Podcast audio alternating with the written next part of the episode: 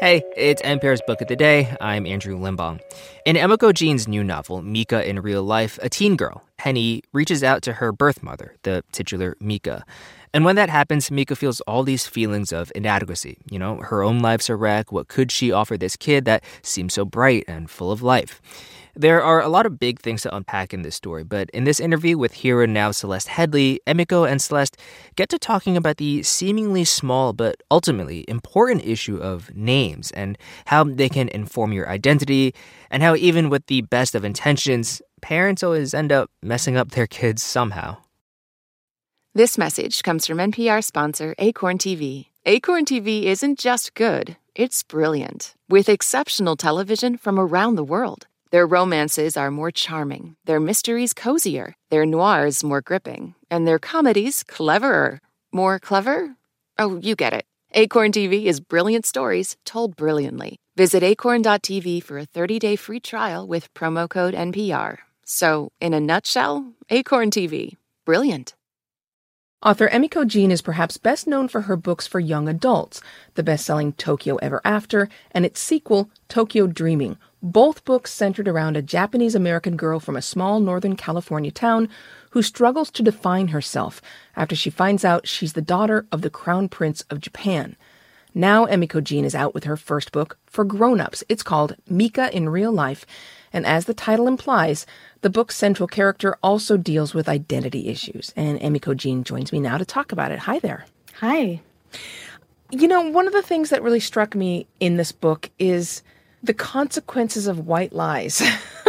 yeah. And I'm I'm going to be very careful not to give away any spoilers here, but it's pretty early on that she tells this one little lie that kind of grows out of control.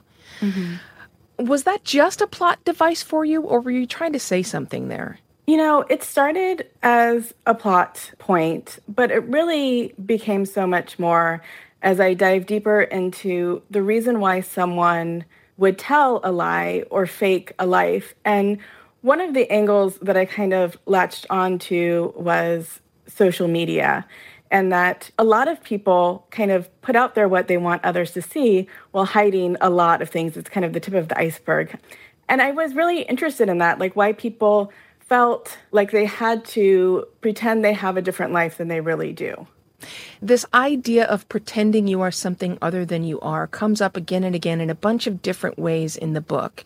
And another one that happens early on is the differing views that Mika has of her daughter's name as opposed to the way her daughter views her name. Now, Mika, for the benefit of our listeners, has a child when she's very young and she gives that child up for adoption and she names the daughter her daughter Penny and insists that um, when the young girl, when the baby is adopted, they keep the name Penny.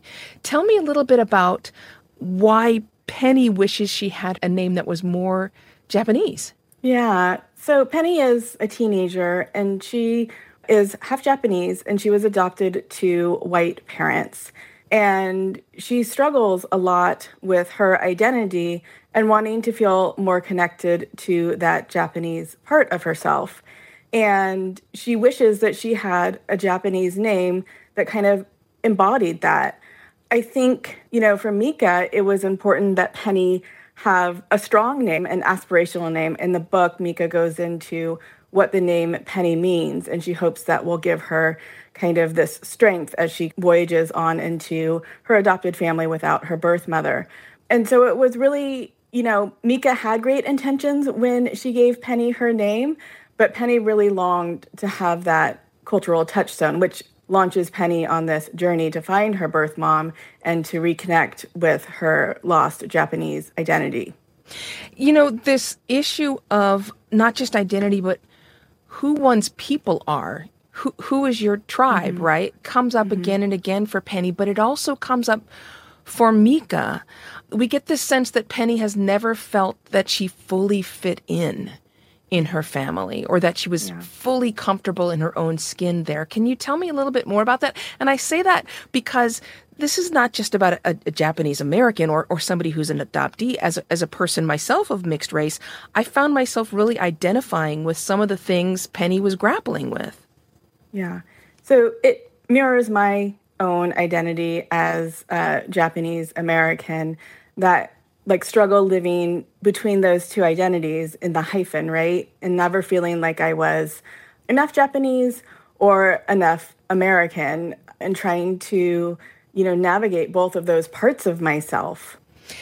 Did you find that having to work this out on the page helped you, not to, you know, harken back to the title, but helped you in real life? I, I, do. I, a lot of my work, um, my debut novel featured a white protagonist, but all my novels since have had Japanese or Japanese American protagonists. And that has been part of my journey as redefining myself and also rediscovering myself as a Japanese American and really exploring what it means to be a yellow body in the United States. I found it really engaging, but I also really liked the main character, Mika. And one of the things I really liked about her is that she's a hot mess when we first meet her. um, she she doesn't have it together. she, I, am struggling because I don't want to give away too many details, mm-hmm. but she starts the book by losing her job. She doesn't live in her own place. Um, you know, things are messy for her. Why was that important to to have a main character who just hadn't figured things out yet? You know, in some ways, Mika dis- deconstructs the model minority myth that Asian Americans are high achievers and that they do well academically and that they're quiet. And she's none of those things. She's pretty much the antithesis of all of those things. Yeah. And she's also a woman, her Japanese, you know, American identity aside, she's a woman that's been traumatized before. And so this is kind of frozen her. And so she is a mess, but there's a lot going on underneath her skin and what she projects out into the world of why she has had this inaction in her life. And it's really, you know, the novel spends a lot of time unpacking that and really figuring out who she is. Yeah, and it's a lovely journey to watch and also feel like that you are a part of because it feels to me like she and Penny are kind of figuring it out together, which brings us to that relationship between parent and child. Mm-hmm. There are a lot of different relationships that reflect that bond, right, in this book. Um, there's, mm-hmm. of course, the biological relationship. Um, we don't know for a very, very long time who Penny's biological father is. There's the adoptive parents.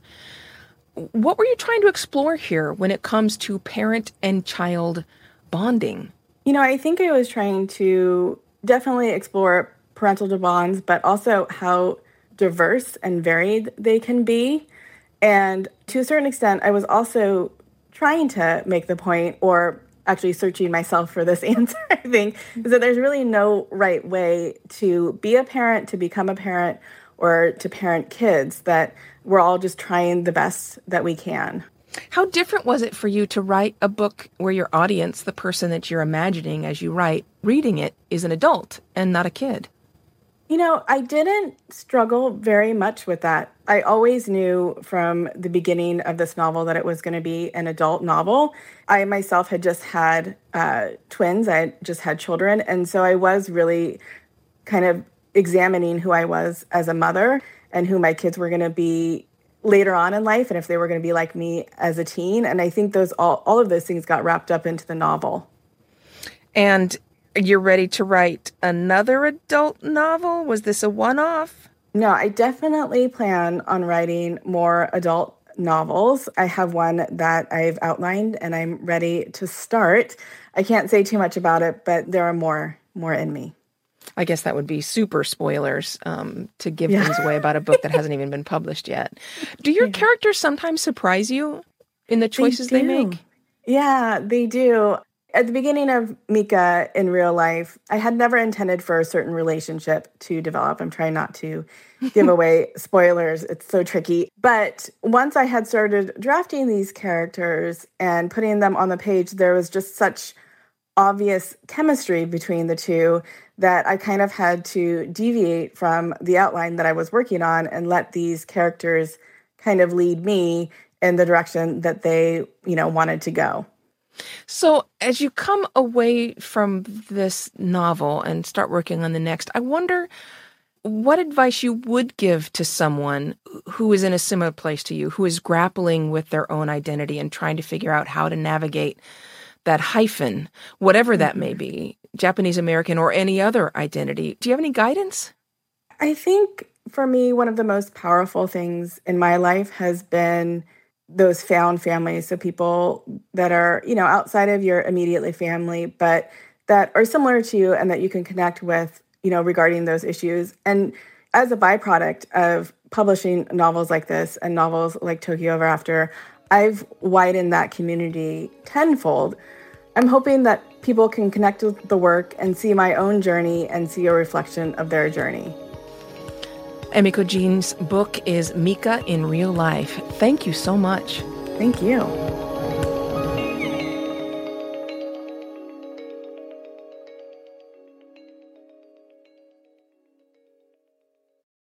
These days, it can feel like the news is fighting for your attention wherever you turn, but staying informed shouldn't be a battle. Everything you need to navigate the stories that matter to you is at your fingertips. The NPR app cuts through the noise, bringing you local, national, and global coverage. No paywalls, no profits, no nonsense. Download the NPR app in your app store today, or you can go to npr.org/slash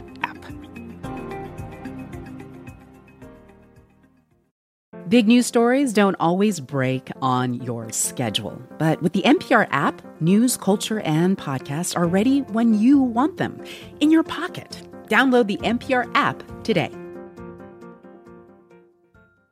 News is a public service. That's why NPR never puts a paywall in front of our journalism.